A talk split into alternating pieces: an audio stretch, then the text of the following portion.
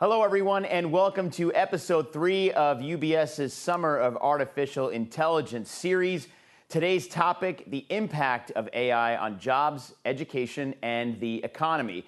So, over the course so far of this four part program, we have been taking you on a journey into the world of artificial intelligence. We're tracing its truly remarkable origins. We're envisioning its inspiring and awe and jaw dropping future. And we're also unraveling the incredible ways that humans will be wielding its power for generations to come. And as you've seen so far in this series, in our first two episodes, and we'll continue to for today and our fourth one in August, I am here to ask experts in the field of AI if it will fuel the next great surge in things like productivity, of course, innovation, and something we're all concerned about is economic prosperity. But on the flip side, could it be the next great threat to jobs, to industries, and to humanity itself? So, joining us today, we have two incredible guests to have this conversation with Paul Donovan, chief economist here at UBS, one of my terrific colleagues who I get to work with all the time. So, I'm lucky to have him join us for this conversation. And we're very, very lucky to have Dr. Bruce Lenthall who is a history professor and the executive director at the Center for Teaching and Learning at the University of Pennsylvania. Gentlemen, it's really an honor to have you join us here today. I, I know we've got a lot to get to in our quick 30 minute time period, so thanks for being here. I want to remind our audience, however, that before we get started, we are going to be opening up for questions. So if you do have a question for Bruce or for Paul, please click that Ask a Question button that's right there on the website that you are watching this particular program. So, Paul, I want to kick off the conversation with you, uh, and let's let's kind of go from a high level, and if, and obviously with your role as uh, an economist here at UBS, from an economic perspective, what's the impact that you see generative artificial intelligence technology having? And I'm not going to say this is relative to other technological advances in human history, things like the light bulb and electricity, um, you know, for example, I mean, we're talking about things that literally change the course of humans, um, or even the internet. So, h- how are you thinking about that? Well, I would suggest it's it's probably not quite on the same level as electricity or the internet, but it is part of a bigger series of, of changes that we are seeing. So things like uh, social media, uh, um, robotics, automation, all of this, which we, we encapsulate as the fourth industrial revolution. And I think uh, AI is a significant part of that. Now, I think where we have a distinct difference from, say, electricity is likely to be the speed of adoption because electricity took a very long time before it really came to sort of its its full fruition mainly because people weren't using it right in the first instance. Uh, if you think about the internet, that took a long time because you, you need to have a large network of people adopting before you can start doing online retail or anything like that. I think with AI, where the focus is essentially on corporates utilizing this, it's going to be a relatively rapid adoption process. And that speed of change is what makes it so dramatic. You know, Paul, it's, it's, it's interesting you, you bring up the idea of the light bulb and electricity and, and even the internet. I remember and when you read the history books and even growing up as the internet was surfacing, people were fearful of that type of technology, especially the first people who saw a light bulb come on. It's jarring and maybe a little scary. And the same thing with the internet. People were very nervous about going there, and it feels like it's the same with AI. So it's interesting that we started there. Um, Bruce, let me bring you in here because I want to ask you, from your perspective as somebody who studies the history of media, among other things, how do you think about artificial intelligence particularly relative to some of these prior technological advancements that Paul and I have been chatting about? So, so first of all, let me offer two caveats. One, historians are notoriously fearful about predicting the future. So I'm going to offer that. And two, we as a society are fairly bad about the predicting the future too. You'll recall it was a decade ago or so that everybody thought uh, massive open online courses, MOOCs, were going to transform the, the world and transform how we learned. And they've been not insignificant, but not transformative in it by any stretch. So, with those two caveats said, uh, let me note that I think this is something that has the potential to be really enormous. I'm not going to go as far as electricity. I'm not going to go as far as something like a printing press. I think uh, those are more fundamental changes than what we're talking about here. But I think what's really distinct All right, we may have lost Paul there. We're going to try to get him. Oh, Paul, go ahead. We lost you for just one second. Gotta love the internet, right? We're talking about it. Here we go. That's the fear, right? That it's just going to, you know, get you all kind of uh, uh, thrown away. So, Bruce, let me let me throw it back over to you. Just a few seconds of what you were talking about. Okay, did it, did I drop out for more uh, than... just just a few about 30 seconds back? You were talking about obviously not comparing it to something like electricity, for example, but how historians are sort of no, notorious for predicting the future. Yeah, or I don't think it's as big as electricity. I don't right. think it's, a printing press, uh, but I do think it has the potential to be really enormous uh, because it has the potential to impact so much of what we do the way we work, the way we learn, the way we interact with other people or not people, uh, what it means to be creative, much of how we think of ourselves as what it means to be human. And one, one thing that I think is important here is that unlike many developments, such as television, which are largely better versions of what preceded, this is really about changing how we think about thinking. Uh, and so, in this sense, the, the uh, technology that I really come to mind to compare it to is the telegraph. And the telegraph is something where suddenly, instantaneously, you could, collapse, it's communicate across time and space. So it changes your notion of what your community is, it changes your notion of distance, it changes your notion, as I said, very much of time and space. But of course, another fundamental difference is the telegraph didn't wasn't in the home, and AI is in the home, and it's going to be in the home right from the get go. So I think it has the potential to really change some fundamental ways in the ways we think about ourselves. Terrific, Bruce. Thank you very much. Um, Paul, I want to I want to get maybe a little bit more granular uh, granular here with you. Uh, when you think about generative AI, how do you think it's going to impact productivity? I mean, look, we're living in an age right now where inflation is a concern, economic growth is something that we pay close attention to, especially here at UBS. But it seems like when you think about what AI is capable of, we should be able to get more done with less effort. Is, is that how you think about it and how that potentially plays into the growth of the economy?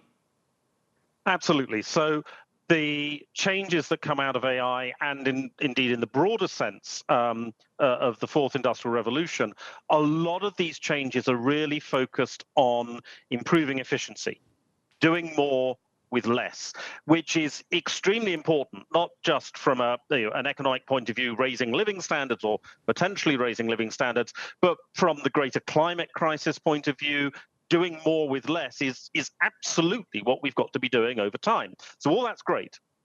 There is an interesting question here, though, uh, which is will we actually increase growth with this productivity, or will we rather sort of keep growth more or less stable and just use fewer resources to get that uh, economic growth. And so, you know, society at large effectively will will come down on one side of the equation or the other. You know, do we have a strong boost to living standards coming from greater efficiency, greater productivity, or do we have actually more stable living standards and just a more sustainable future? Uh, and you know, we will go backwards and forwards between this. There is one caveat, I would say, though, about the increased productivity, increased efficiency argument, which is that I think because AI does challenge existing ways of doing things, there may be attempts to ring fence some parts of intellectual content to make sure that AI can't get at it.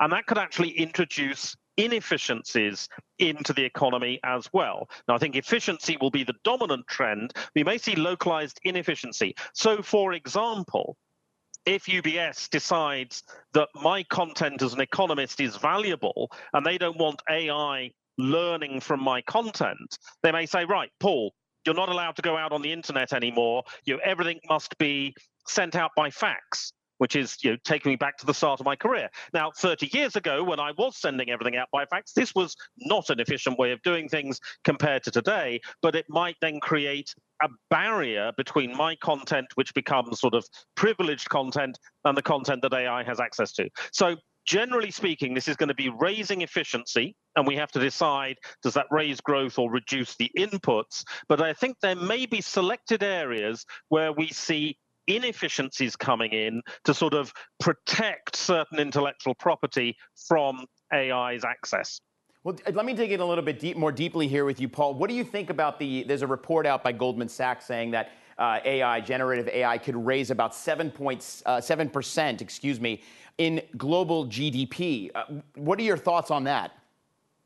Uh, well, I mean, whenever we get these new technologies, the, there, there are always these reports, and they come up with very authoritative numbers, which are quoted with lots and lots of reverence on CNBC and Fox and so on and so forth, and nobody really knows. Uh, let's be honest. So, yes, I think that we could be seeing significant efficiencies, but I think it's going to be actually quite hard to disentangle the efficiency that comes from AI from other efficiencies that are coming through in the economy and the potential boost to growth that comes from that. So, flexible working, for example, is reallocating resources very substantially here in the UK, where almost half the population now work from home. Uh, we are seeing online retail, which is also more efficient. We are seeing changing consumer spending habits, which are reducing waste. You know, all of these things come together. AI is a part of that. And I would prefer to say you know, the fourth industrial revolution in its entirety is going to be adding a substantial amount to uh, economic efficiency over time, which may manifest itself in growth. Um, but I wouldn't want to go out and put a definitive number on it because I think, frankly, at this stage, that's simply guesswork. Yeah, thank you, Paul. I appreciate that honesty. And it's really that's what we're here to do is kind of demystify what's out there currently. So, Bruce, let me bring you back in because uh, uh, besides being a history professor, something that you also do is you lead the Center for Teaching and Learning at the University of Pennsylvania, where you work with faculty members across the university to assist them as educators and also to share best practices, which, as we all know, is just quite the best way to get better at what you do and to help teach your colleagues about some really uh, some efficient ways to do work. So, I mean, it seems like artificial intelligence could have some pretty profound implications for how we learn as humans and how children are being educated. So, how are the faculty at Penn thinking about these questions? And more specifically, do you think that artificial intelligence can either enhance or degrade the overall learning experience for, especially for kids? Uh, so that's a, that's a fantastic question, and it is one that is top of mind for many, but not all of our faculty. And faculty are taking a lot of approaches to this here, uh, and not just here, but of course across the country. Uh, there are the faculty who are saying that we need to prohibit the use of AI, and I'll get into a little bit more about what motivates that thinking. But it's the idea basically that our students need to develop certain practices of thinking. They need to develop the ability to problem solve on their own. They need to develop certain writing skills on their own and bring and if we have students working with AI, they won't develop that. Uh, now, that also asks the question of how can you possibly do that? And that's a big, big question. We also have faculty who come in and say, we want to allow AI, but we want to circumscribe it. We want to make sure that we put bounds around it so students are still developing the other kinds of thinking skills we need. Uh, and so you might imagine somebody that says you can use AI for brainstorming your paper, but you can't use it for the writing of it or flip it around. You can't use it for the brainstorming, but you can use it for for the revising your writing. Uh, and in these cases, I think faculty are being thoughtful and often saying, but students are responsible for errors that AI introduces. And that's really important the recognition that AI doesn't get everything right and that there's a human need to continue to think about the errors that, that arise. Uh, we also have faculty who are saying, well, actually, the ability to use AI is not easy, and that's a skill we need to teach. And so, where should students be learning it? And then the fourth place that faculty often are thinking about this is how can I really partner with the AI uh, to to help students learn in ways that better than what they could do on their own. Uh, so a faculty member that I know says he usually lectures on how to do a certain coding that's part of the background for an assignment. But he says, I'm going to skip lecturing on that. I'm going to have the students just go in and do the assignment uh, and when they have questions about how to do the coding, go to the AI for that. And that, and that kind of a coaching model, I think, is suggested students can learn by doing much more quickly. Uh, so those are a range of pieces, but I, all of this gets to the second part of your question, which is, is this going to be positive or negative for student learning? And again, just as I described in those methods, you get a real debate around that. Mm. Uh, it certainly forces us to rethink what we want students to learn but is it going to be beneficial or are students going to learn more or are they going to miss out on learning some of the essential uh, things that are that are really critical for being able to use AI well and to be able to function in our society and as, as potential uh, workers too. Yeah, it, it, almost feels like as educators, you, you, know, and certainly I'm no educator, but it seems like you might have to even sort of uh, change a little bit uh, your tools on how you're teaching because if students are going to be trying to use, uh, you know, large language models like ChatGPT, for example, for projects, you kind of have to be creative in the way that you have the students use it, but also figure out a way to have them learn. So, how are some of the faculty at uh, at Penn, you, you know, using or maybe even not using some of their tools in their instructions? So that's great. And, and what you're getting at there is, is the importance that many faculty would say that you need to know how to do a certain kind of thinking. You need to know a field really well to use AI well. And if you've any of you have played around using AI in a area you know well, uh, unless you have a lot of, you'll realize very quickly asking a, a, simple question gets you an answer that doesn't make a lot of sense if it's an area of your expertise. And you need to be thoughtful to push beyond that. And so there are faculty that are saying, uh, "I'm going to prohibit it," and and we don't have, frankly, have good answers uh, for how to prohibit it. Uh, there's there's talk about how do I help students understand the value of learning to do this thinking for themselves, how to, so they can understand that AI is a force multiplier. To quote one of our uh, faculty members, that it's only as good as that you're thinking that already exists. Uh, but that's that is one of the fundamental questions that people who are worried about it ask: is how can I teach my students to do the thinking they need to do if I don't have a means to prevent something that's so widespread and so easy to use? And again, on the other side, you get faculty who are really thinking about I want students writing prompts. I want students engaging with the AI as part of their learning experience. Uh, we've got one faculty member who says, what my assignment is going to be is a dialogue with the AI around a particular philosophical question. Uh, and can we make that dialogue a way for them to test their own ideas?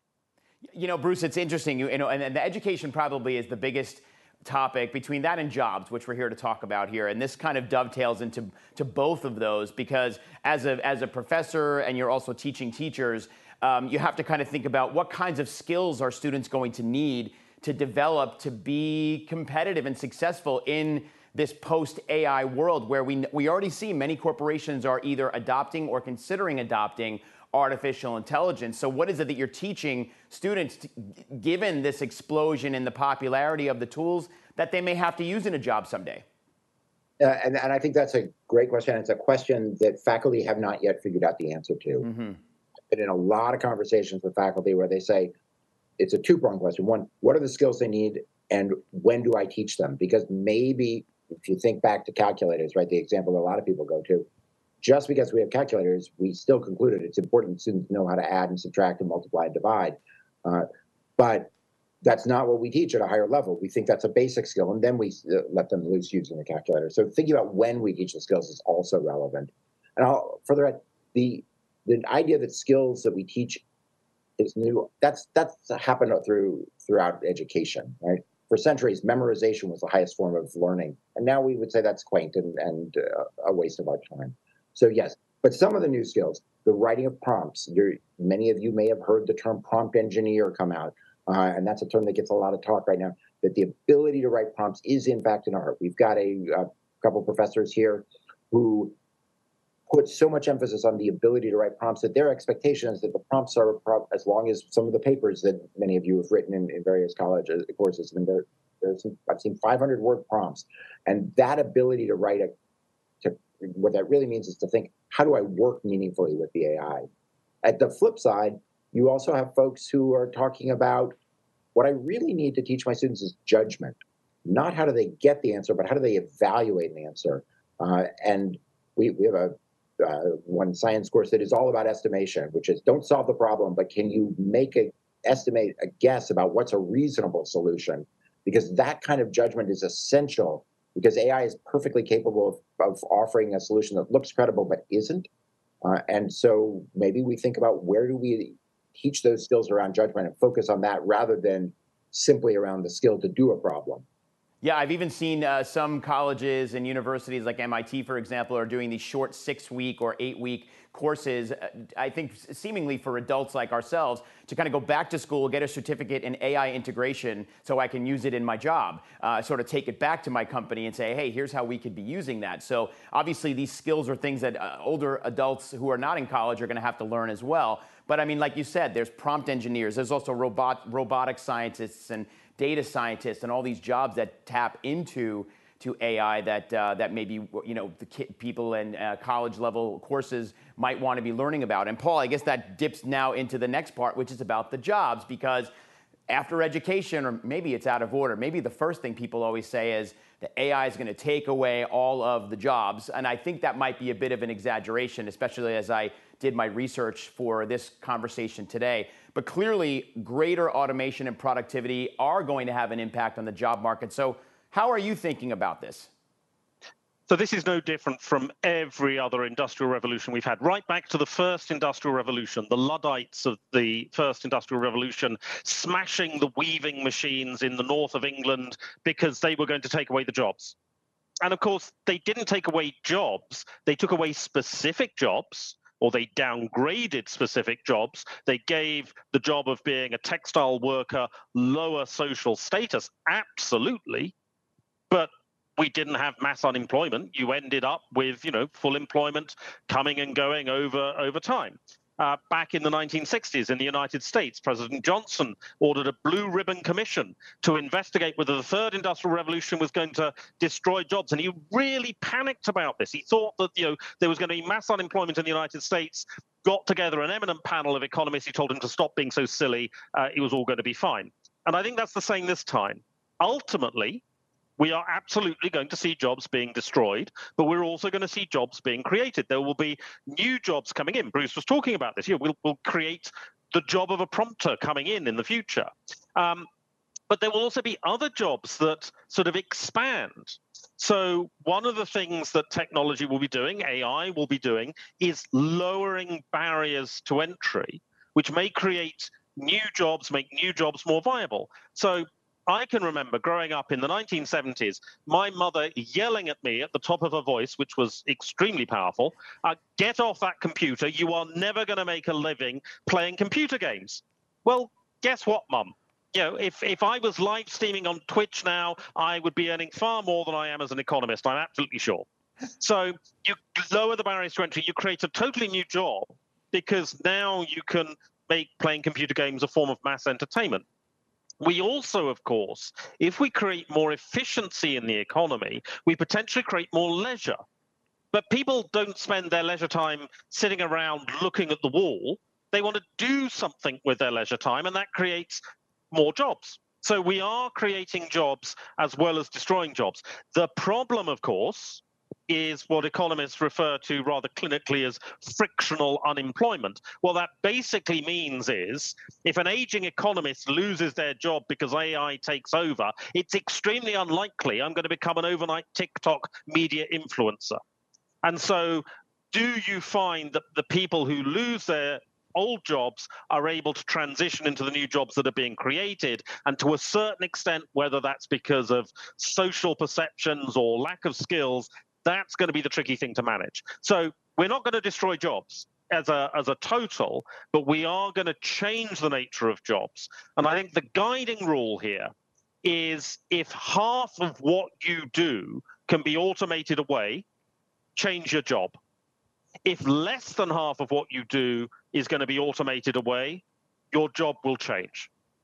Yeah. By the way, I'm still I'm still having this uh, uh, image in my head of you having little Paul having a conversation with his mom about the computer. But uh, but it really does prove a really important point. You know, I was playing Nintendo as well, and my they get off that thing and you know getting on the computer. Now all I do is live in a computer for even doing this job, uh, which you would think is just standing in front of a camera and having conversations with people. But there's a lot of back end work and producing and pre-producing that has to get done, which I think AI might be able to help with in the future to create efficiencies and also, um, you know, maybe simplify jobs. And I think that's something that a lot of executives are looking at. According to uh, a study by Search Logistics, they say about 95% of executives they surveyed have said that AI has already positively impacted their businesses. So it's here, and we just have to get on board. But thanks for that, Paul. Um, Bruce, let me bring you back in because obviously in this conversation now we're saying, all right, well, and I think obviously I know what the answer is going to be to this question from you, but some people even question the cost and the value of four year college degrees.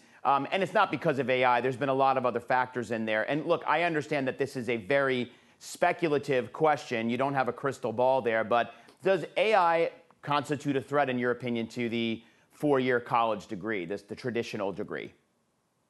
I think we, although I'm going to say ultimately that I'm pretty optimistic about the value of the, four-year college degree in the, at least in the short medium term. I think we should say that yes, AI absolutely constitutes a threat to it, just as as you've just alluded to, many kinds of things today constitute a threat. These are not new questions that are coming up.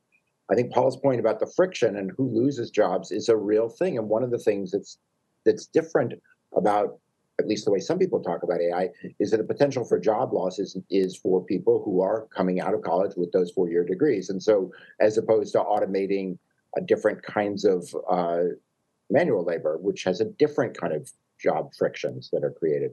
Uh, and so, I do think this is this is something that, that is a real question. And I've heard uh, people talk about their telling me about their students who say, "What's the point of doing this? Because I won't have jobs when I graduate." That all said, so I think these are all real questions. They're all going on. What the purpose of?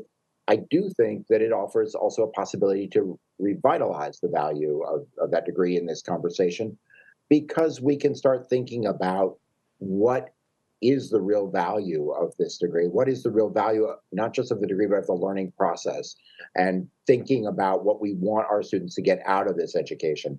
The biggest advocates for artificial intelligence that I talk to on our campus say that machines may be better at, than humans at particular tasks, but that humans working together with machines is the best of all, at least for the moment. Uh, that, that's great. You know what? And, and Bruce, that, that dovetails really nicely into some questions that we received from the audience. And I think this one, uh, certainly this is for you. And uh, the audience member writes in Didn't educators feel this way about asking Google questions and searching YouTube for things that used to take hours to research. Uh, education has adapted to that. Um, why not AI and time as well? And I, am sure you probably have thoughts on this in, in, in, your own discussions with educators. Yeah, and, and I think that's a great comparison, and it's worth thinking about what is different. Uh, it is certainly true that a hallmark of the of higher education is helping students figure out not just the answer to something, but how can I find the answer to something. Uh, and so when you can Google it, it's a much easier process than going to the card catalog, looking, flipping through those cards, then walking to a shelf in the library, which I, I hope I am not alone in remembering doing this. Uh, so it's certainly easier to Google it. But that intellectual process of saying, is this a reliable answer? What would I need to know to decide whether this is a reliable answer? How can I trust this? How do I measure this against other sources? That intellectual process is still front and center. What I think is different with AI, at least in the moment, and it may well change, is that AI hides some of that sourcing a little bit from us. And it's easy for one to forget to ask those questions because the answer looks so authoritative. We didn't have to choose among several websites that we got pointed to. It's it's given to us, which might turn around to to say, this is all the more important reason to get this education because you don't know whether that is trustworthy just because it sounds like it. And maybe we're at a moment in time where the ability to question what sounds credible is a, a, skill we we want to really value. Yeah, beautifully said. And by the way, I am also someone who remembers going through the card catalog in the library and uh, sort of understanding how the Dewey Decimal System worked. Obviously, anybody under the age of 35 here probably has to look up and see what that is. Enjoy yourselves. It was a fantastic way of cataloging a library. Um, but uh, anyway, so you're not alone in that, Bruce. Paul, another question came in from our audience, and I'm going to pivot this one to you. Um, and it talks about uh, the, the question says, how can we ensure that AI advancements are not going to uh, disproportionately impact certain industries and communities? And let me tack onto that my own thought about sort of inequity and inequality in communities.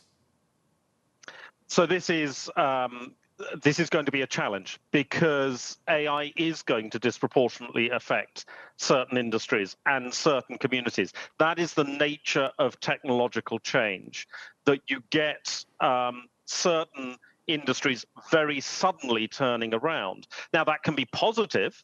So, something that previously was not thought to be valuable suddenly acquires a value. And obviously, what we tend to focus on is the negative that, you know, something which previously, a job which previously had social status, uh, a sector which previously was considered very valuable, is sort of automated away. The social status and the income go down. That has a, a disproportionate effect. So, what we tend to find when we get these disruptive technologies is a lot of mobility going on in terms of, of society. But the real damage, of course, is that the group that is on the way down doesn't appreciate that fact.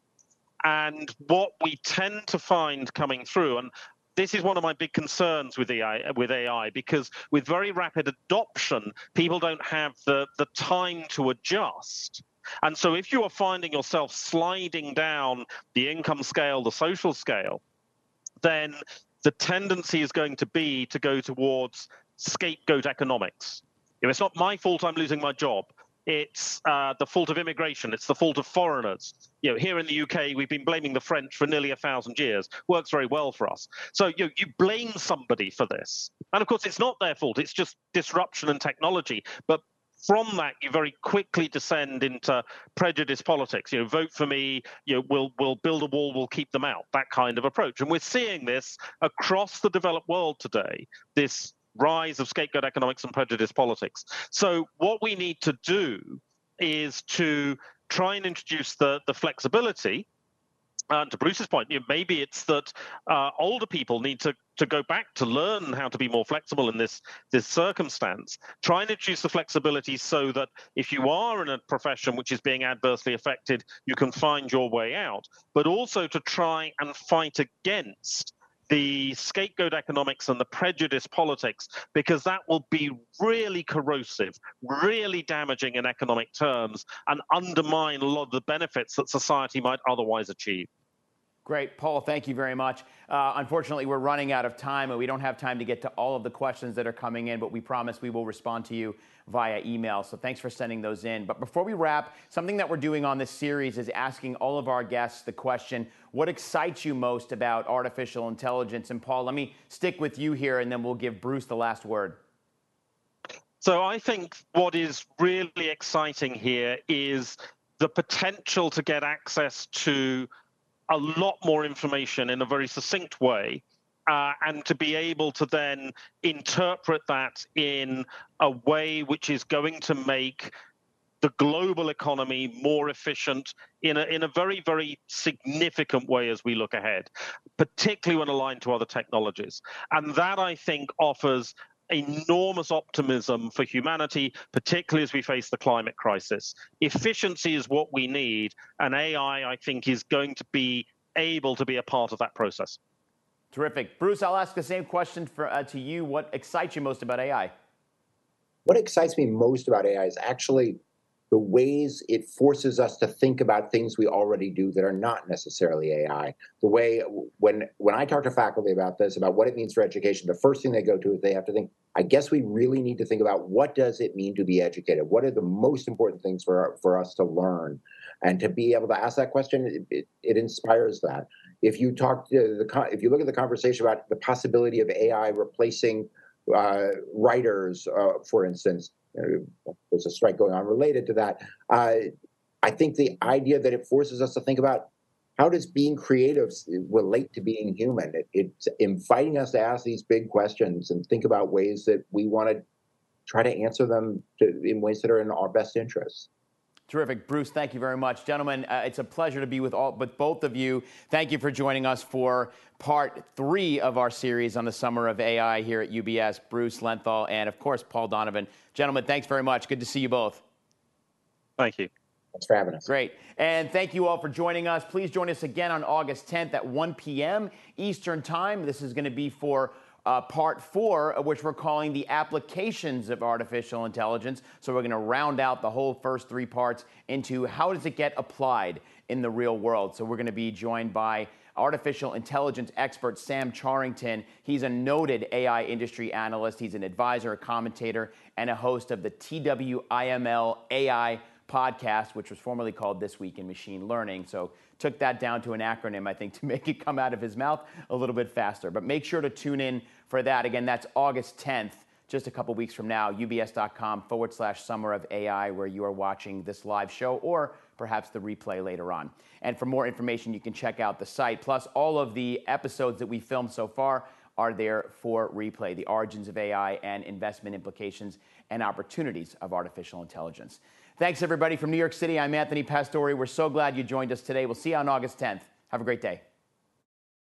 UBS Chief Investment Office's investment views are prepared and published by the global wealth management business of UBS AG or its affiliate, UBS. This material has no regard to the specific investment objectives, financial situation, or particular needs of any specific recipient and is published for informational purposes only. As a firm providing wealth management services to clients globally, UBS AG and its subsidiaries offer both investment advisory services and brokerage services. Investment advisory services and brokerage services are separate and distinct, differ in material ways, and are governed by different laws and separate arrangements. In the USA, UBS Financial Services Inc. is a subsidiary of UBS AG and a member of FINRA SIPC. For information, please visit our website at ubs.com forward slash working with us. For a full legal disclaimer applicable to the independent investment views produced by UBS, please visit our website at ubs.com forward slash CIO dash disclaimer.